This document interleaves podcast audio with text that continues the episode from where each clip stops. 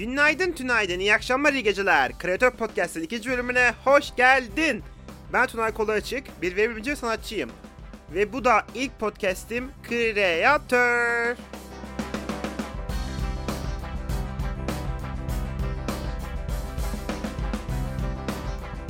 Ee nasılsınız? Bugün böyle bir size hattını sormak istedim. Nasılsın? Nasıl hissediyorsun? Nasıl geçiyor günün? Ee, benim sinir bozucu. Böyle başladım çünkü e, içimden geldi. Böyle bir içimden geldi, yapısım geldi. Çünkü canım üst komşum. İnşaat sektörüne girdiğini varsayıyorum. Çünkü yaklaşık 3 gündür 3 gündür zırı zırı gerçekten benim etini yedi, bitirdi. O yüzden ilk önce bir kişisel kısmını halledip sonra haberlere geçmeyi planlıyorum. Ama cidden arkadaşlar inşaat yapacaksanız lütfen hani en azından bir hoşluk yapın komşularınızla. Deyin ki o komşum özür dilerim. Bak şu bile çok güzel oldu beni. Konuşmak istemiyor musun benimle? Not bırak kapıma. Kapıma bir not bırak. Bir mektup bırak. Mektup hala ölmedi. Yaşayan bir medyum. Yaşayan bir yani şey e, ürün. Bir bırak mektup. Ben de canım komşum. Canım komşum demek zorundasın. Ömrüm kurtu. Saçmalamıyorum. De ki Sayın alt komşum. Bak çok kibar bir şekilde. Sayın alt komşum. İsim bilmek zorunda değilsin. Veya da biliyorsan da yazı ver. Sayın şu diye.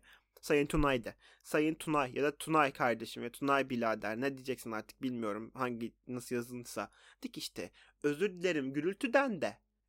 Ben de dediğim tam adam özür diledi. Ya üç gündür bıkmak zorunda değilim ben ya. Ben üç gündür hayatımı garip hissediyorum. Ben home office çalışan bir insanım ve home office'den çıkmak istemiyorum belki. Hava soğudu artık. Kafelerde bir yerlerimi donduramayacağım. Lütfen yapmaz mısınız artık? Lütfen inşaat edildiğinde sessiz saat uygulaması gelsin ya yeter. Ya saat uygulaması kalktı sessiz saat uygulaması gelsin. en mantık olacak bu gerçekten bizim için. Her neyse. İçim döktükten sonra e, sizle haberlere geçebiliriz. Bu haberlerde güzel bir şey var. İlk kez bir Türkiye'de ilk haberim var. Aslında dünyada da ilk haberlerimden biri sayılabilir ama Türkiye'de ilk e, açıklayanlardan biri ben olacağım için çok mutluyum. Çünkü aslında Türkiye'de olmayan bir şey için yapıyorum. Her neyse. Olsun. İlk haberimize başlıyorum. Bir zamanlar gu, gu, fakir ama gururlu bir çocuk vardı. Bilir misiniz? Aa tabii şu an daha görüşen. Fakir ama gururlu falan değildi. Bayağı gururlu ve herkesin bildiği ve herkesin yaptığı bir şey Winamp vardı. Ben Zillennial olarak Gen Z ve Millennial karışımı arasında kalan biliyorum. Türkiye'de zaten çoğumuz böyle kaldık. Eğer böyle hani aşırı e, metropollerde değilseniz İstanbul, Ankara, İzmir gibi Antalya gibi benim gibiler Zillennial'lar bilir böyle şeyleri. Winamp. Şarkı dinlemenin yöntemiydi. Sen orada şarkını dinlerdin. Şarkı orada çalırdı. MP3 çalardı bilgisayardaki resmen. Ben öyle biliyorum. Ben de çocuktum zaten Winamp'lar kullanırken. Sonra Winamp bir ara kayboldu. Dedim herhalde artık hani subscription base'lere geçtik. Bir sürü Spotify'lara, Apple müziklere, iTunes'lara para akıyor. Winamp arada kaynadı dedim. Winamp geri geliyor. Hem de öyle böyle değil. ee, bayağı güzel şeylerle geliyorlar ve kendilerine tebrik etmek istiyorum kreatör bazlı dönüş yapıyorlar. Çünkü sitelerine şu an girdiğinizde beta tester yani beta deneyimcisi olmak için e, başvuru hakkınız var. Herhangi bir iş yapmak için birlikte e, iş birliği yapmak için şeyler var. Hani business business yani işletme işletme şeyi anlamında. Bir de kreatörler için ayrıca form topluyorlar. Siz bir kreatör müsünüz? Audio kreatör yani ses kreatörü. Sesle ilgili içerik üreten kreatörler. Den misiniz? Böyle yazın diyor. Ben de başvurdum. Sanki şey, o yıllar podcast yaparmış gibi. Bu ikinci bölüm değilmiş gibi. Her neyse. Bakalım şey yani ne olacak ben çok merak ediyorum ama hani bayağı bir şeyler olacak. Süre sitesine girip bakarsak birazcık şu an ben hemen sitesine hızlı hızlı bakıp geçiyorum. Yani şunu diyor kısacası The Ultimate Media Player yani en iyi Ultimate e, medya oynatıcısı olarak kendini söylüyor. Bakalım neler olacak. Çünkü sesle ilgili e, Winamp bilgileri dedi ama video oynatması da vardı galiba hatırlamıyorsam. Çok bunu şey yapmayın beni. Don't quote me on this. Bir kez tam hatırlamıyorum. Winamp'ta ben çocukken kullandığım bir şey. Sonra bir yere kayboldu. Hatta özledim de ben bayağı kullanmayı ama e, bakalım neler olacak. Bu arada bilgisayarım coştu yine her zaman gibi. Neden olmasın çünkü. E, ve sıradaki haberimizde o zaman geçiş yapıyorum. Çok güzel bir şekilde haberi bitirip bilirsiniz haberleri çok güzel bitiririm. Türkiye'de dijital kimliğe doğru ilk adımlar gerçekleşiyor. Uyanın, uyanın. Tamamdır şakamı bırakıp e, güzelce haberimi sunuyorum. İBB İstanbul senin uygulamasını tanıttı. Ee, çok güzel bir yani uygulama ben inceledim. Baktım e, İstanbul'da arkadaşlarıma sordum. Ben şu an İstanbul olmadığı için kullanamadım uygulamayı direkt olarak ama Yani bayağı çok fazla şey var. Hani temel mantık e-devlet mantığından geliyor işte. Bir sürü e, firmanın olduğu yerler, firmalara rahat ulaşabilirsin, fatura ödeyebil falanla başlayıp sadece onlar değil. Direkt dijital kimliğinin olduğu bir yer oluyor. İşte etkinlik biletleri, etkinlik haberleri, duyuruları alabileceğin yerlerden tut. Hani bir sorun yaşadığında çözüm merkezine ulaşma veyahut da uygulamanın söz senin kısmını kullanarak İstanbul hakkında görüşlerini belli etme. Şehir için alınacak kararlarda söz sahibi olma hakkı. Şu an bunun nasıl olduğu söylenmedi. Oy mu bir şey mi değil ama söz sahibi olma hakkı vereceğini söyledi. Bu çok büyük bir detay. Dijitalleşmiş belediyecilik veyahut da dijitalleşmiş vatandaşlık üzerine çok güzel bir adım. Daha nice güzel adımlara inşallah diyor ve diğer habere geçiyorum. Bitcoin, blockchain, merkeziyetsiz olacağım derken Bitcoin şehri mi kuruluyor? Dan dan dan. ee, El Salvador biliyorsunuz birkaç gün önce çoktan kendini e, para bilimlerinden biri olarak Bitcoin eklemişti. Ve şimdi öyle bir şey yapıyor ki cidden hani kafayı yersin. cidden kafayı yersin. Çok garip. Hani El Salvador Başkanı Nayib Bukale'nin açıklamasına göre geçenlerde bir Bitcoin şehri kurulacak. Bitcoin City diye geçen. Ve Bitcoin sahibi olan kişiler buraya girebilecekler. Ve burada bayağı Bitcoin ile ilgili e, çoğu şeyde faiz alınmayacak bir şeyler falan var. Ve bayağı garip durumlar da ilerliyor. Ama büyük olan şey şu. El Salvador bayağı bir şekilde yani krizden kurtulacak kadar Bitcoin'e kendini düzeltti. Bu blockchain'in büyük bir katkısı olarak görürsünüz siz de. El Salvador ekonomik kriz gibi durumlarda olma, ekonomik durum sorunlarda olan bir ülkeydi. Krizmi tam söyleyemem bunun detayını ama ekonomik sorunlu olan bir ülkeydi. Ve blockchain sayesinde kurtuldu. Bayağı gerçekten kurtuldu yani. Şu an hatta artık gerçekten Bitcoin City falan koyuyorlar. Bitcoin City Shiba Inus hatta şeyleri de e, kuracakları yerin e, futbol takımı da şey futbol normal futbol. Direkt Amerikan futbolu değil. Yani soccer yani. Ve içinde kripto şehrinin içinde müzeler falan olacak. Gerçekten ne yapacaklar bilmiyorum. Bir diğer garip şey ise Bitcoin'in şeklini andırsın diye ki Bitcoin şekli varmış gibi şehir yuvarlak olacakmış. Yani tell me you don't know anything about Bitcoin without telling me you don't know anything about Bitcoin. Deyip e, El Salvador'a valla iyisi numara. Adamlar dalga geçiyoruz burada Bitcoin şekli şu diye dediklerine göre ama hani adamlar yani yapıyor bu işi ne diyeyim. Tabi şimdi bu garip gelenleri e, şöyle diyeyim açıklama olarak. El Salvador tek değil. Aynı zamanda şu an bile e, çok fazla eyalette Amerika'da bunu önceli yapılması gerektiğini biliyorum. Mesela Miami Mayor Francis Suarez'le e, New York City Mayor, New York City Başkanı e, Eric Adams bunun üzerine çok fazla e, şeyler yapıyorlar ve hangi eyalet daha fazla Bitcoin ile ilgili kredibilitesi var gibi konuşmalar dönüyor Twitter'da eğer bakıyorsanız e, o taraflara. Yani o yüzden Bitcoin ve blockchain yani mainstream olmayacak diyenler ve mainstream olup olmasıyla ilgili hala düşünenler varsa hakkınızda çoktan mainstream oldu. Ee, ama şey diyemezsiniz şu an yani mass adoption oldu mu? Mass adoption, adopsiyon olmadı. Top adopsiyonla mainstream arasındaki fark ne olacak? Mainstream artık okur yazarlara gelecek. Bu okur yazarken şey değil yani normal okur yazarlık değil. Dijital okur yazarlığı olan kişiler artık mainstream'e yön vermeye başlayacak ki şu anki blockchain durumu bile çoktan mainstream olduğu belli yani. Bir ülke direkt bunun için kendine şehir yapıyor ya. Hani daha ne mi yası mainstream olabilir? Daha ne yapsın bu insanlar? Bu olabilir değil yani. Oldu. Hani hala ol, olma ihtimali yok diyenler varsa da olma ihtimali yok diyenler varsa da özür dilerim ben çok da güvenmeyi yanlış söylüyor olabilirler. Yani ben artık okul durmuyorum. Çünkü yani bu baya kör göze kurşun gibi baya adamlar Bitcoin şehri kuruldu. An ben baya rente girdim ama özür dilerim. Bayağı Bitcoin şehri kurdu. Artık daha nasıl mainstream olabilir bilmiyorum gerçekten blockchain ve kripto. Kolay gelsin diyeyim. Artık daha da fazla zorlamayayım. Anlayan anlamıştır umarım. Ee, deyip biraz farklı bir habere geçeyim. Bu biraz daha sanatçı kreatörlerime gelsin. Sanatla uğraşan kreatörlerime.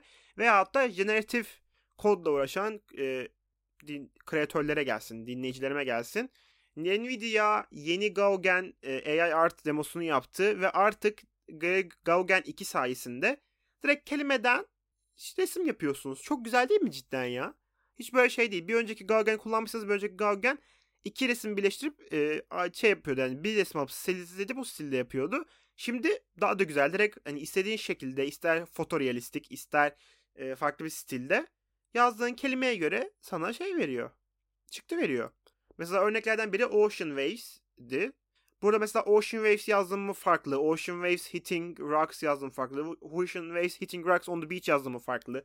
Her kelime eklendiğinde farklı bir cevap veriyor ve bunlar ha şey değil Google'dan ara bul değil. Bayağı yani bir sürü iç resmi düşünüyor, görüyor açık bir şekilde olacak GAN olduğu için sonuçta. General Adversarial Network olduğu için arıyor etrafında buluyor ve kendi kendine üretiyor. Yani bu çok büyük bir adım. Neden bu çok büyük bir adım? 2D yani 3 iki, iki boyutta bunu yapıyoruz şu an ama bu sistemler 3 boyuta geldiğinde biz Metaverse ve Web 3.0 için büyük bir şey çıkıyor olacağız. Bu da bugünün konusu olan Web 3.0 ve Metaverse gerçekten ne? Yalan mı söyleniyorum? Bir geçişi olacak gibi diyeyim ama bir haber atlamadım. O haberi bilerek sakladım sonunda konuşayım diye. Onu bekliyorum. Şu an biraz geçiş garip oldu farkındayım. Her neyse. Kısaca bu Nvidia güzel bir GAN 2 yaptı ve çok beğenildi. Ve bu da gösteriyor ki yakın bir zamanda bunlar 3 boyutlu, bu sistem 3 boyutlu tasarımlara gelirse gerçekten hani Metaverse artık oldu diyebileceğimiz hali olacak diyebilir benim için en azından. Bu şu an kullanılan kullanılan yalnız kullanılan Gaugen sistemi geldiğinde mükemmel bir o şey olacak yani 3 boyutlu haline geldiğinde Gaugen bayağı gerçekten diyeceğiz ki Metaverse hazır artık kullanabilir. Şimdi geldik. Aynı zamanda bu yeni konumuza da bağlı olan diğer habere. E, Lush markasında belki bileniniz vardır. E, ünlü doğayı korumaya amaçlı olan bir marka çoğunlukla bet bomblarıyla yani banyo bombalarıyla bilinir. Eğer içerisinde o küvet bombaları diyeyim ya da. E, ve çok büyük bir karar aldılar. Bu biraz son dakika haberi. E, çok fazla yerde duymamışsınızdır. Bu Türkiye'de ilk olan haberim. biraz araştırma yaptım. E, aynı zamanda yazı yazan yazı yazan gazeteci Hannah Baker'la da konuşabildim. Southwest Business'ın editörü olan. Şöyle güzel bir durum var. Lush'ın normalde her zaman dediği şey şu. Lush her sağlıklı yöntemler en sağlıklısı. Kendini rahatlattığın, kendini iyi hissettiğin bir yer olmasına bir imajı var. E, bu çok büyük bir şey aslında markalar konusunda. Yani çoğu marka evet bu tarz şeyleri öne sürer.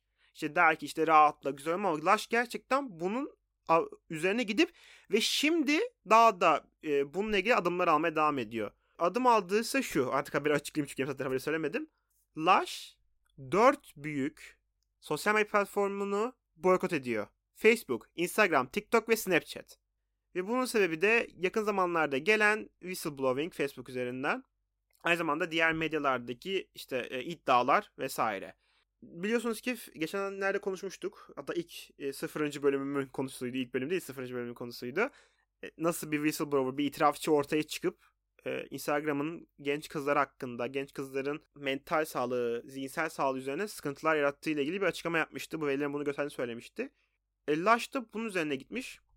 Lush'ın co-founder'ı ve Chief Executive Officer'ı Mark Constantin şunu diyor.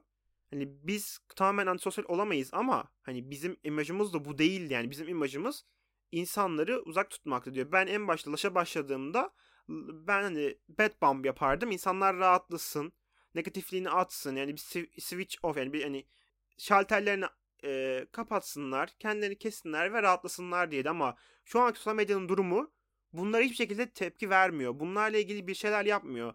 Ne kadar en iyisi, elimizden gelen en iyisini yapacağız, düzeltmek için uğraşacağız deseler bile hiçbir şekilde işe yaramıyorlar. Tekrardan işe yaramayan, sosyal medyada sıkıntı yaratan, sosyal medyada kötüye gittiğini gösteren vergiler görüyoruz. Bu yüzden vazgeçtiler. Ee, tabii şöyle bir güzel bir şey var. Twitter ve YouTube'u kullanmaya devam edeceklerini söylediler. Ben garip buldum. Twitter ve YouTube hani Facebook, Instagram, Twitter ve YouTube ne diye. Ama şöyle bir şey düşündüm sonunda. Twitter ve YouTube'da neden kaldılar? Çünkü YouTube yakın bir zamanda dislike butonu geçen haftanın konusu haberlerinden biri. Dislike butonunu e, rakamını kalacağını söylemişti. İşte burada iyi adım attığını göstermeye çalışıyor. Aynı zamanda kreatörleriyle arasında iyi tutmaya çalıştığı birkaç şey var. E, onun dışında Twitter'da da bunun e, çok fazla hani özellikle belirtiliyor çok fazla yeni şeyler yapmaya çalıştığı, bunu ekşi yapmaya çalıştığı. Büyük ihtimalle Facebook, Instagram, TikTok ve Snapchat yeterince bunlarla ilgili açıklama yapmadığı için büyük ihtimalle böyle bir şey gitti. Ama bu galiba hani dünyada bir ilk gibi bir şey oldu. Sosyal medyadan hani çoğu şeyini yapan e, daha da kötü hale getirdi. Ve aynı zamanda e, çok konuşulmayan hani Francis Hogan o itirafçımız, itirafçımızın bir de İngiltere parlamentesine e, konuşturma kısım var. Orada bayağı şey ne hani e, hate speech yani nefret konuşmaları, nefret yaratmaya da girmiş biraz daha. Orada bayağı hani nefreti çok fazla artırıyor. Nefretin üzerine bir e, e, işte eko kutusuna döndüğünü gibi açıklamalar yapmıştı. Ya bunun üzerine biraz daha kısma girdi. E, hatta şu an e, bir diğer şey de İngiltere'de bunun üzerine tabi bu medya işte koruması korumaması üzerine Laş'ın boykotu biraz denk gelmiş oldu. Bir tane watchdog yapılması çalışıyor. Medya watchdog yani medya bekçisi yapılması planlanıyor. Bu da hani sosyal mecralarda cidden hani şey değil hani biraz distopyan bir şey değil, e, bekçilik değil de hani insanların cidden hani ruh sağlığını bozacak gibi hareketler mi yapıyor? Sistemleri böyle mi çalışıyor? Niye nasıl böyle olabildi gibi gibi hani şey bakmak için büyük ihtimalle yapılıyor ama tabii e, buna karşı yakında birkaç şey duyarız. Özellikle de İngiltere basını ve İngiltere sosyal medya platformları üzerinden İngil- İngiltere'ye bazı kreatörler üzerinden daha çok. Çünkü çoğu kişi büyük ihtimalle buna şunu diyecek. Watchdog mu? Bayağı Big Brother oluyor. Bu büyük birader oluyor. Hayırdır niye böyle bir şey gerekiyor gibi. Bir yandan aslında mantıklı. Burada yine ikileme düşeceğiz ve bakalım hangisi hayırlısı o olsun demek istiyorum sadece. Ama bana kalırsa evet bir bekçi lazım ama bekçi işte bir bekçi mi lazım? Bekçi lazım ama bir bekçi mi lazım? Nasıl bekçilik yapılabilir?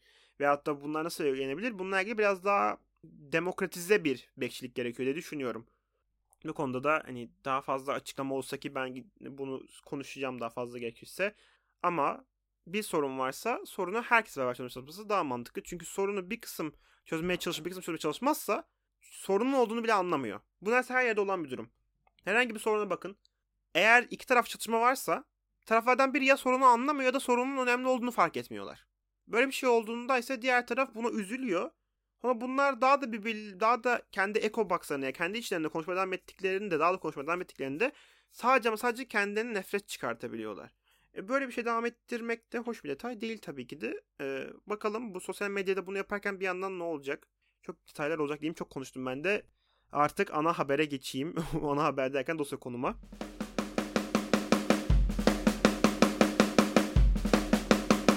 Metaverse gerçekte ne? Bu yalanlar nerede? Bir sürü kişi konuşuyor. Allah'ım susun beynim çalkalanıyor yeter.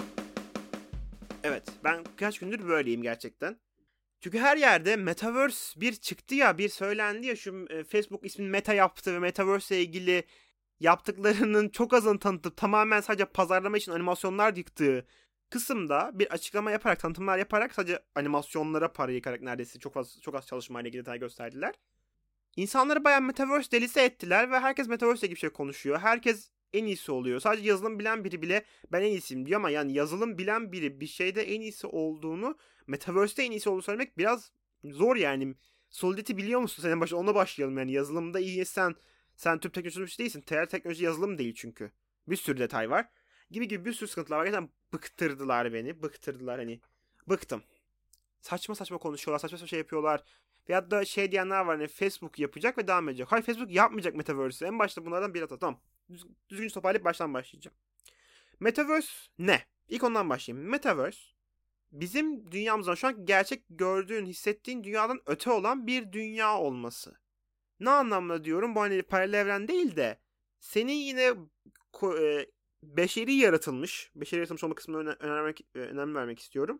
Ve içeride kendi dijital kimliğini veya kendi kimliğini bir parçasını yansıtabildiğin ve bu sayede diğer kişilerle etkileşime gelebildiğin bir platform. Ama burada önemli olan kimliğini değiştirirken avatar kullanıyor ama. Avatar biraz Metaverse'ün önemli kavramlarından biri. Avatar ne? Avatar Eng veyahut da şu uzun boylu mavi yaratıkların olduğu avatar değil. Bu avatar senin dijital karakterin, senin dijital kimliğinin karakteri. Direkt dijital kimliğin değil. Bunu önemli geçmek Dijital kimliğin çünkü yayınlama saçma olur ama dijital kimliğinin karakteri. Yani senin dijital kopyan, dijital ikizin ya da böyle diyenler de var. Ve bu dijital ikizlerin, kopyaların birbiriyle buluşabildiği ve konuşabildiği alan. Sosyal medyada direkt Metaverse mi o zaman diye gelebilir çünkü açıklamama gördünüz. Hayır sosyal medyada direkt Metaverse değil. Çünkü orada küçük fark olan şey şu. Metaverse ile aynı zamanda dünya ile etkileşim girmen gerekiyor. Sadece insanlarla değil. Bu o zaman ne oluyor? Metaverse şu oluyor. Minecraft bir Metaverse. Roblox Metaverse. Fortnite Metaverse. Sen dünya ile etkileşime giriyorsun. Diğer rakiple etkileşime giriyorsun. Minecraft'ta single player'da tek dünya evet ama onun dışında multiplayer yani çoklu oyunculu olan kısımda birçok bir kişiyle etkileşime girişin Minecraft'ta. Senin özel kendi avatarının, kendi o kara, oyuncu karakterinin oradaki özel kıyafetleri veyahut da özel işte görüntüsü oluyor. Roblox'ta öyle kıyafet alabiliyorsun tekrardan. Fortnite'da kıyafet alıyorsun. Yine farklı farklı eşyalar alıyorsun. Silahlarının rengini değiştiriyorsun. Oyun silahları bu arada normal silahlardan bahsetmiyorum. Gibi gibi böyle şeyler var. Bunlar bir Metaverse. Yani Metaverse çoktan burada. Hoş geldi. Metaverse daha gelmedi diyenlere bu yüzden kızıyorum. Önceki konuş rentim de ondandı. Yani kendim içim döküşüm. Çünkü Metaverse geldi. Burada nak nak kafası Hatta daha da öncesi var. Second Life diye bir oyun. İnsanlar cidden dijital kopyalarını, dijital kopya da buradan geliyor işte Avatar'ın kendi cidden tanıtımlarından. Cidden dijital kopyalarını yapıyorlar dünyada ve orada yapabiliyorlar Second Life'da. İstediğini yapabiliyorsun. Sınırı yok neredeyse.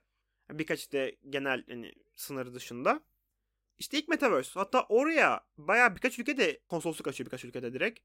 Yanlış hatırlamıyorsam bunlardan biri İsviçre. Yani cidden cidden Metaverse'ü biz gördük. Ama şimdi blockchain her şeyi değiştirmeye geliyor.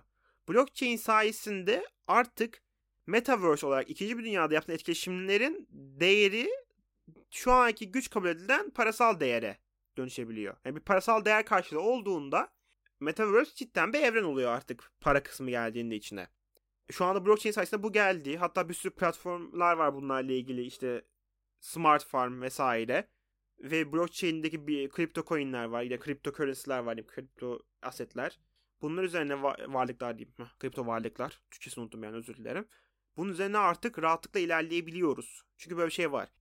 Ama şimdi Metaverse deyince o kadar fazla şey konuştuk, o kadar fazla şey dedik ki ve o kadar fazla şirket atlamak istedi ki direkt bu trende. Sadece kendini kaybetmesinler veya da güçler onda olsun diye artık Allah bilir ben bilemem gerçekten nasıl olacağını yani. Gerçekten amaçları ne? Gerçekten iyiler mi kötüler mi? Çünkü hani biz görüyor şu an görüyoruz yani bayağı görünen köy kılavuz istemez. Yani itirafçı çıkıyor. Bayağı sıkıntılar var diyor ve yalanlıyor bunu. Bunu yalanlayacağına en azından itiraf et. En azından delikanlı falan demişim. Burada birden Seda Sayan'a bağlarmışım.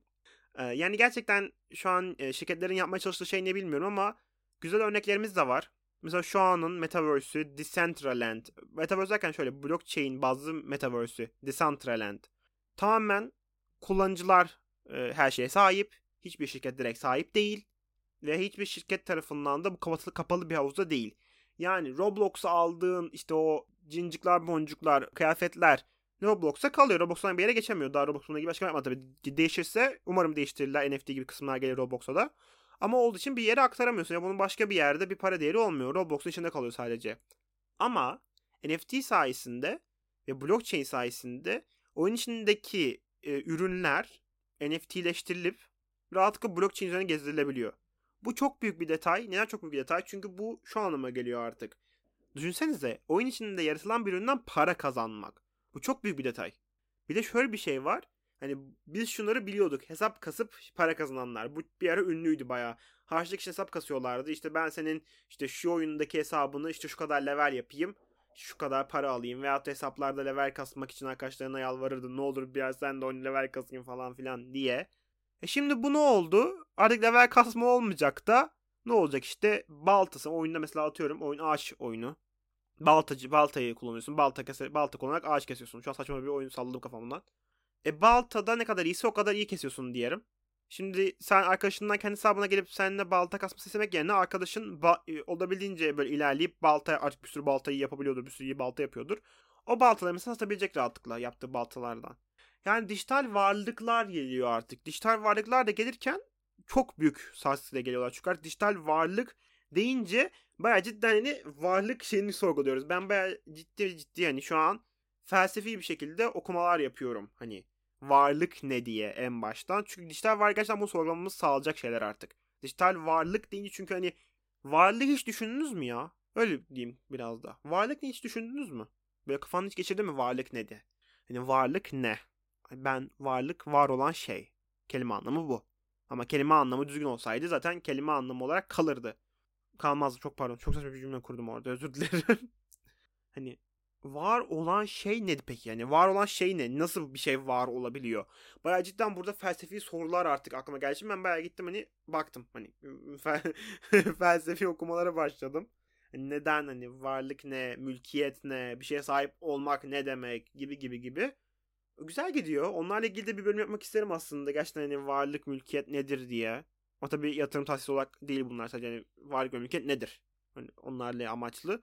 Ve dijital varlık da buna göre gidiyor. Bir yandan şöyle güzel bir şey de var. Yani Nvidia'nın araştırması sunmuştum haberlerde.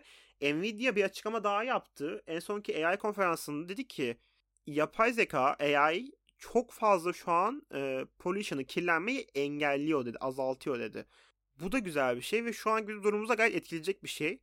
Çünkü biz bilmesek de aslında çok fazla şey kullanarak pollution yaratıyoruz yine dışarılarda. Hatta bankacılık sistemleri de aslında çok büyük bir pollution. Çünkü ortada bir bir e, ortada bir orta adam var. Orta adam olmazsa kabul etmiyoruz bir şeyi. Orta adam doğrulaması gerekiyor. Ama blockchain'de böyle bir şey yok. Onun yerine ne var? Decentralized Autonomous Organization. Merkeziyetsiz otomatik organizasyon. Bu direkt tüm kullanıcıların var olması haliyle yani herkesin kontrolü haline geçen bir şey. Nasıl bir şey diyeyim şöyle sistemde bilmeyenler için? Decentralized Autonomous Organization yani DAO'lara örnek verebileceğim şey ne olabilir? Para göndermek. Mesela en basitinden para göndermek. Şu an siz para göndermek isteyen birinden birine Türkiye'de FAS var, Havale var, EFT var. FAS diyorum bu arada çünkü FAS değil yani Türkçe sonuçta bu. F-A-S-T. Bunlar için bir banka ihtiyacınız var. Banka hesabına ihtiyacınız var. Veyahut da farklı yöntemlerde işte birkaç marketin var gönderme yöntemi bir de. Bunun dışında hani, çoğunlukla orta bir adam var. Yani sen direkt bir yerden biriye pat para gönderemiyorsun. Ama bu DAO'larda yani merkeziyetsiz otomatik organizasyonlarda böyle bir şey direkt gönderiliyor. Ama gönderilirken mesela nasıl direkt gönderiliyor, ne oluyor falan, nasıl geçiyor gibi kısımda nasıl emin olabiliyoruz geçtiğine veya da hani karşılıklı bir şeyse mesela ne olabilir bu işte döviz alma diyelim şu anda veya da altın alma diyelim. Sen altını verirken aynı anda parasını veriyorsun ki kumcunun altın alıyorsun mesela. Dağlarda aynı sistem var. Orada ekstra orta bir adama gerekmiyor direkt hani bir şey alırken. Mesela marketten çikolata bile alsan altına geçtin daha mantıklı. Marketten ekmek alsan, çikolata alsan bile direkt o sırada parayı vereceksin sıkıntı olmuyor. Bazı dağlarda böyle çalışıyor. E şimdi böyle bir şey olduğunda ortada adam olmayınca e nasıl doğruluğunu sağlıyor diyersiniz. Şöyle güzel bir şey var. Blockchain bunlar yani blok zinciri olarak bağlı için bunlardaki zincir burada oluyor işte. Siz yaptığınız her adımı kaydediyor. Ama kaydetme sistemi şu cüzdandan cüzdana. Nasıl bizde IBAN sistemi var? O, o blockchain, blok zincirlerde cüzdan sistemi var. Blok zincire bağlı cüzdanlar arasında para geçişi sağlanıyor. Ya da işte varlık geçişi çünkü para geçişi değil. E böyle bir şey olduğunda bir sürü aslında rahatlık gözlebilen şeyler oluyor ve rahat hatta kaçakçılık sağlanmıyor aslında baktığınızda. Bu kontrol edilebilir kısımda var ama bunu işte almak birazcık zor oluyor. Çünkü hani blockchain'de belli bir orta merkez olmadığı için saklayabilecek bir şey de yok. Hani başka bir offshore hesaplar veya işte başka ülkede hesaplar açma gibi bir şey yok. Çünkü hani paranın giriş çıkışı veya paranın devamlılığını göstermeni sağlayan kısımlar var. Ve mesela atıyorum işte A kişisi C kişisine para yollaması gerekiyor ama gizli olsun isteyip B kişisinden yolluyor diyelim blockchain'de. Onda bile A kişisinden B kişisine para gitti ve B kişisinden C kişisine de para gittiği gözüküyor. E bakarsın oraya. E, A'dan B'ye para gitmiş, B'den C'ye para gitmiş. A C'ye para gönderebilmiş böylece. Yani eğer B'de bunun A'nın gönderdiği paradan daha fazla para yoksa önceden bu yani bu tarz şeyleri öngörebiliyorsun. Ve şöyle de garip bir şey var. Cüzdanı görebiliyorsunuz direkt. Yani cüzdan hareketli ve cüzdanı görüyorsunuz. Cüzdan bu. Hani cüzdan biliniyor. Cüzdan şu deniyor. Yani garip bir sistem. Normalde gizlilik şeyler var. Hani benim banka hesabım gizli kalsın kısmı vardır ama blockchain aslında bir şey değil. Blockchain diyor ki hani para bir araç. Varlık bir araç. O zaman neden ben bu aracı araç olarak kullanmaya devam etmiyorum da aşırı gizli, aşırı mükemmel, aşırı güçmüş gibi saklıyorum. Bunu aslında yöneliyor biraz da. Demokratize ediyor yani. E böyle olunca rahatlık herkes de görebiliyor her şeyi. E her şeyi herkes görebildiği için e, su, tamam suç oranı varsa suçun yakalanma ihtimali de var. Bununla ilgili dedektifler kısımlar kullanabilir. E, bu kadar veri, veri madencileri, data mining yapan kişiler bunları görebilirler rahatlıkla. Veyahut da hacklenme kısmına gelelim. Yani biriyle çalınması kısmına. Çok fazla markadan bilgiye çalınma şey geliyoruz. Ee, geçen Twitch iddiası vardı. Yemek sepeti iddiası hala gündemde. Ama blok zincirde bu biraz zor. Çünkü çoğu algoritmaya dayanarak hani çoğu algoritmanın böyle olduğunu bilip söylüyorum ama bazı algoritma farklı olabilir. O yüzden dikkat, dikkat edin ve dikkatli bakın bir şeyler yaparken, yatırım yaparken. %50'den fazla bilgisayarın, bilgisayar gücünün o sistemdeki, o blok zincirdeki ele geçirilmesi lazım ki, yani hacklenmesi lazım ki dolandırıcılık yapılabilsin, bir şey dolandırılabilsin, bir şey farklılık olsun. Böyle bir şey olmadığı için ve böyle bir şey olması çok çok çok zor olduğu için sıkıntı olmuyor. Ha şeyler duymuşsunuz belki bir şey e, Bitcoin dolandırıcı veya işte blockchain, Ethereum dolandırıcı duymuşsunuz. Bunlar çoğunlukla sistemlerde olan kısımlar. Hani ya sistemde bozukluk var ya sistemde açık vardır. Ama direkt hani P2P ya da blockchain'e bağlı daha olan kısımlara girdiğimizde onlarda bu ihtimal çok azalıyor. Çünkü sistemde şeyler var. Blok zincir sisteminde bilgisayarlar bağlı. Bu bilgisayarlar kullanıcıların bilgisayarları ve bunların bazıları proof of work ve proof of stake gibi hani e, kanıt içinde ve hatta hani şey gibi noter gibi ya noter gibi diyebiliriz. Noter önünde noter huzurunda bakılır yani imza atılır. Notermiş gibi davranıyorlar. Diyorlar ki işte bu cüzdan bu cüzdan para gönderiyor. Ben onaylıyorum gibi bir süre onaylıyor. %50'den fazlası onaylamazsa bir problem çıkıyor sadece. Bunun için e, çoğu algoritmada diyeyim. Çoğu işte Bitcoin algoritmasında, blockchain algoritmasında diyeyim daha doğrusu. E şimdi böyle bir şey olduğunda rahatı kontrol edebiliyorsun hani sıkıntı olmuş mu? Veya da bir hacklemek isterse %50'den fazla ihtiyacı var. %50'den fazla bilgisayar yani o kadar büyük bilgisayar gücü sistemin %50'sinden fazla olacak. Çok çok çok düşük bir ihtimal. Ha, olabilecek ihtimal mi? Evet. Olabilirliği hala var. O da ne? Kuantum bitlerle falan hani o kadar zorlayabilirseniz zorlarsınız. Veyahut da direkt hani e, çok çok büyük e, serverlar olacak ki hani dünya bile sığmayabilir o kadar büyüklükte olması yani bayağı sıkıntı yaratabilecek kısımlar. Ha tabii şimdi bankacılık hizmetlerinin doğaya verdiği e, işte kirletmeyle blockchain'in verdiği arasındaki fark ne? Blockchain'de kirletme var bazılarında. Evet bununla ilgili çok fazla şeyler duyduk.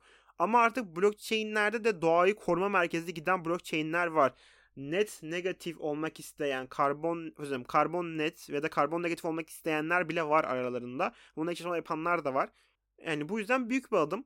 Ee, bankacılık sistemleri artık buna evrilmesi gerekiyor. Çünkü yani evrilmezse elenecek. Doğal seçilim bu baya yani. Baya doğa, şu an doğal seçilim yaşıyoruz. Çoğu şey için doğal seçilim yaşıyoruz. Çok fazla şey elenecek. Çok fazla şey yok olacak. Bunları sadece yok olmaması için ne yapılabilir ona bakılması lazım. Veyahut da neler yok olmalı diye bakmamız lazım ya da. Çünkü doğal seçilim sonuçta seçilim. Yani bu seçilimi yapma hakkımız var. Bizdeki ama biraz doğaldan daha çok beşeri.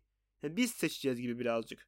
Mesela bana sorarsanız ben Meta adlı şirketin Metaverse'üne çok da güvenemiyorum. Çünkü Facebook Instagram'ı biliyoruz. Facebook tanıtım yaparken çok ama çok fazla animasyona bağlı şeyler kullandı. Çok fazla hayali şeyler söyledi. Yani çok fazla uçurumlarda bulundu. Evet yapılabilecek şeyler kabulüm ama hepsini Facebook'un yapması birazcık tekelleşme gibi oluyor ya. Şu an hani tekel veya değil bu konuşmasına girmek istemiyorum. Çünkü yasal olarak bunu demem hak, bunu demem doğru olmaz ve bunu demem doğru değil, etik değil. Ama sadece bir şirketin her şeye bakması birazcık saçma değil mi sizce de? Yani her şeye Facebook bakmamalı. Çünkü Metaverse şey değil sadece hani ha ha işte oyun bir şey değil. Metaverse bayağı cidden ikinci bir dünya. Yani Metaverse'ü kontrol eden kişiler olursa yani kontrol eden bir monarşi veya oligarşi olursa oradaki ikinci dünya demokratik olmayacak. Oradaki ikinci dünya çoğu insan değil bazı insanların. Yani bayağı şey hayvan çiftine bağlayacağız bayağı. Şu an George Orwell'a gireceğim. Big Brother o kadar demiştim büyük birader. Girelim iyice. Bazı hayvanlar işte hayvanlar eşittir bazı hayvanlar daha eşittir. İşte e, ne oldu? Böyle böyle değişmeye başladı. Biz nasıl oldu? Hani bu böyle değişiyor. Ve hani Meta gibi bir şirketin ismi değişiyorsa bile Facebook Meta. Yani Facebook'tan Meta'ya geçmesi daha iyi. Biz Meta şirketinin ne kadar sıkıntılı bir şirket olduğunu biliyoruz iddialar ve durmadan çıkan itirafçılar yüzünden. Bu yüzden çok da şey neydi o? Ben güvenmiyorum. Ama Decentraland'de gerçekten güveniyorum. Çünkü orada bir sürü tüketicinin, bir sürü kullanıcının, tüketici değil de kullanıcının içinde bulunduğu bir şey. Kullanıcı e, sahip ve kullanıcı yönetmesi yönetiminde bulunuyor. E, bu sayede başka bir şirketin engellemesi çok düşük bir durum. Ve baya hani şey diyebiliyor e, kullanıcılar. Hayır biz bunu istemiyoruz. Ve hani buna göre işlem yapmak zorunda kalıyor. Bu aslında çok büyük bir şey. Ve hatta toplum sözleşmesine girersek de baya şu an felsefe kısmına geleceğim. Orada bile geçen şey şu hani insanların bir yerde bulunmasını sağlamak için anlaşması yani toplum sözleşmesi, toplum anlaşması. Burada şey değil yani gönülden bağcılık, hayranlık, sevgi değil.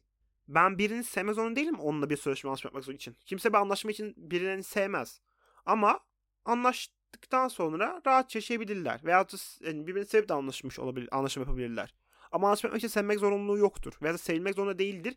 Veya hatta anlaşma yaptıktan sonra sevdiğin biriyle anlaşmaya bağlı hatalar yaptığını gördüğünde bunu verebilmelisin.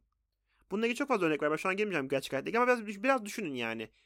E, Metaverse kısmı biraz daha devam edelim. Metaverse kısaca buydu yani. Bu tarz şeylerin kendi içinde olduğu kısımlar blockchain'ler ve NFT'lerdi. E şimdi bu haline ne olacak? Zaten aramızda NFT'lerle blockchain'e bağlı oldu. Lütfen şeyi düşünmeyin. Bu arada Metaverse konusunda bir diğer şeye gireceğim sinirim bozulduğu için. O kadar anlattım uzun uzun. Metaverse VR olmak zorunda değil. Olursa ne şahane ne güzel olur. Ha, VR'da ben de isterim her şeyi anlayayım. Heptiklerle işte vücudum sarılı olsun da işte yok Matrix gibi e, uyuduğum yerden gireyim de Sword Art Online'mış gibi olsun da vesaire isterim. Kabul. Ama Metaverse o değil ya. Metaverse o değil. Çoğu kişi böyle diyor Metaverse. 3 boyutlu diyor Metaverse. Metaverse 3 boyutlu diyor Metaverse. Sadece ikinci bir dünya. 3 boyutlu olmak zorunda değil. Üçlü bir dünya olsa 3 boyutlu olsa çok güzel olur. Ama Metaverse bu değil. Bu yüzden düşünülmesi lazım. Çok fazla kişi gereksiz yere konuşuyor. Çok fazla kişi yanlış şeyler söylüyor. Bunlar da misinformasyondur. Hani bir şey değişmiyor yani. Hatta dezinformasyondur çünkü bildiklerini söyleyip böyle olduklarını iddia edip konuşmaları olduğu için dezinformasyona giriyor artık bu. Veya hani bile isteye yanlış bilgi verme kısmına yani. O yüzden dikkatli olun. Yani böyle bir şey değil. Ama kreatör ekonomi için çok büyük bir şey aslında bu. Çünkü kreatör ekonomi cidden şeye gelebileceğimizi sağlayacak bir şey blockchain sistemi. Hani şey denirdi ya hep sanat veya işte, işte sanat gibi şeyler böyle sanatlar yapmak, resim sanat, müzikler işte refah seviyesi yüksek ülkelerde olur. İşte refah seviyesi yüksek olur. İşte burada refah seviyesi yükseltebilecek bir detay var. Çünkü dijital varlık cidden e, tekrardan yorumlama demek. Yani şeydi yani gibi bizim. Bize ikinci bir şans kartı gibi bir şey bu ya. Baya hani e, Mario'da ölürsün de hani bir canın daha var devam edebilirsin ya. Öyle bir şey şu an bizim şansımızda gelen blockchain ve sistemleri tüm dünya için. Çünkü tüm dünya ekonomik için sıkıntılar yaşıyor. Ve blockchain gibi bir sistem sayesinde öyle adaptörler, erkenden başlayanlar çoktan yolu aldı gitti bile. Şu an normal adaptasyona geçtik. Böyle de ilerleyecek. Yani bayağı güzel bir kısım var. Kreatör ekonomide artık biz bir yere bağlamak zorunda kalmayacağız kreatörler olarak. Çünkü kreatörlerin influencerlarmış gibi davranıldığı çok fazla platform var. Çok sınır bozucu, çok kötü. Hatta yani bazı yerde mide bulandırıcı kısımlar geliyor. Çünkü bir kreatör bir influencer aynı şey değil. Yani biz her kreatör influencer olmak zorunda değil. Influencer olan kreatörler de var. Bu güzeldir ama hani siz herkese aynı kapıyı koyamazsınız. One size fit all zorunluluğu koyamazsınız. Eğer influencerlığa geleceksiniz. Çünkü influencerlar bile one size fit all olamazken kreatörlerde ki bir sürü kreatör varken haber içeriği kreatörü, e, oyun içeriği kreatörü, ses kreatörü, video kreatörü bir sürü farklı kreatörlükler varken daha saymadığım da bir sürü var. Özür dilerim. One size fits all davranan şirketler sadece para amaçlı şirketler. Yani parama bakarım ben. Çok umurumda değil. Ama parana bakarsan sadece çok umurumda olmaz. Ve bunu yapan sadece sosyal medya şirketleri değil bu arada. Şu an girmiş onunla girmiş olayım. Bir sürü kendini işte ajansım veyahut da işte sosyal medya pazarlamasıyla uğraşırım diye tanıtan kişiler de böyle böyle işler yapıyorlar. Hani size yazık değil mi? Ayıp değil mi? Hani insanları kandırmak çünkü bu artık. Hani ee, bayağı üzücü. Bayağı üzücü. Kısaca böyle yani. Ben, ben iç döktüm burada biraz. Hani Metaverse Creator çıldırmış gibi konuşuyor. Hani yalanlardan bıktım diye. Ve Türkiye'de ilk bir haberimi de vermiş oldum. Ee, bu bölüm niye bu kadar kötü oldu derseniz bunu biraz konuşmak istiyorum. Bir, e, iki, iki dakika falan. Ben maalesef bölümü yanlışlıkla sildim. Bunu becerdim gerçekten ve ben daha ikinci bölümdeyim. Bunu nasıl becerdim hiç fikrim yok. Ee, bir daha çekiyorum yüzden bölümü. Bir daha yüzden şu an hani şey yapmak istedim biraz da. Yazımdan kaymak istedim. Bayağı yazıma bakmadım çoğu zamanlar. Çoğu zaman anlamışsınızdır dikkatsiz gidişimden, düzensiz gidişimden. Ee, devam etmeye çalışıyorum. Devamlılık konusunda e, birkaç şey aldım. Neydi o? Öneri ve soru aldım diyelim ya da sorgulandım bununla ilgili dayandım. Devamlılık sağlayacağım bir şey bu. Hani şu an izlenmelerim, pardon dinlenmelerim özür dilerim. Alışamadım hala ses kreatörü olmaya, sesle ilgili şeyler yapmaya, podcastliğe. Dinlenmelerim düşük mü? Düşük. Ne güzel düşük olsun. Çok da umurumda değil. Hani ben olabildiğince işimi yapmaya çalışıyorum. Ee, ama ileride güzelce ilerleyecek bir sistem biliyorum. Sistemi daha oturtmadım. Hala oturtmaya çalışıyorum. Yani sorunlar da yaşıyorum. Bakalım inşallah iyi olur. Hmm, beğeniyorsunuzdur umarım. Bunu hiç böyle sormadım beğeniyor musunuz diye uzun zamandır. Ama umarım beğeniyorsunuzdur. Bu biraz uzun bir bölüm oldu. istemeden. Yani bunu bir de uzun tutmamıştım ama içimi dökmek gerekiyormuş gibime geldi biraz. Deyip genel bitişimi okuyayım o zaman. Onu işte yazın okuyabilirim artık büyük ihtimalle. O zaman umarım bu ikinci bölümü beğenmişsinizdir. Geçen bölüm gibi hata yapmayacağım bölüm sayısında. Ee, beni Türkçe karakter kullanmadan Tuna Kolay açık yazarak Instagram ve Twitter'da bulabilir. Veya podcast'ın açıklama kısmındaki linklere bakabilirsiniz. Aynı zamanda podcast'ın da Instagram'ı var. Kreatör Dinle diye. Twitter'da açacağım inşallah üşenmezsem. LinkedIn'de de bulabilirsiniz gibi beni ama LinkedIn'de çok fazla şeye geri dönmüyorum. Ee, connection'lara tanımadığım sürece sadece follow'lara gel follow alırsanız follow'unuz atmış olursunuzdur. Çok bir şey değil yani. Ve diğer bölümleri kaçırmamak içinse bu podcast'i takip etmeyi unutmayın. Bir de küçük bir açıklamam var. Bundan sonra bölümleri saat 10 gibi yayınlayacağım. Çünkü 8 gibi yayınlamak gerçekten işkence. Özür dilerim. 8'de çok fazla yayınlamak istiyorum. Çok fazla insan işe giderken dinlesin diye ama bölümü artık 10'da yayınlayacağım. Hafta saat 10'da görüşürüz. İyi günler sevgili kripto dinleyicisi. Bay bay.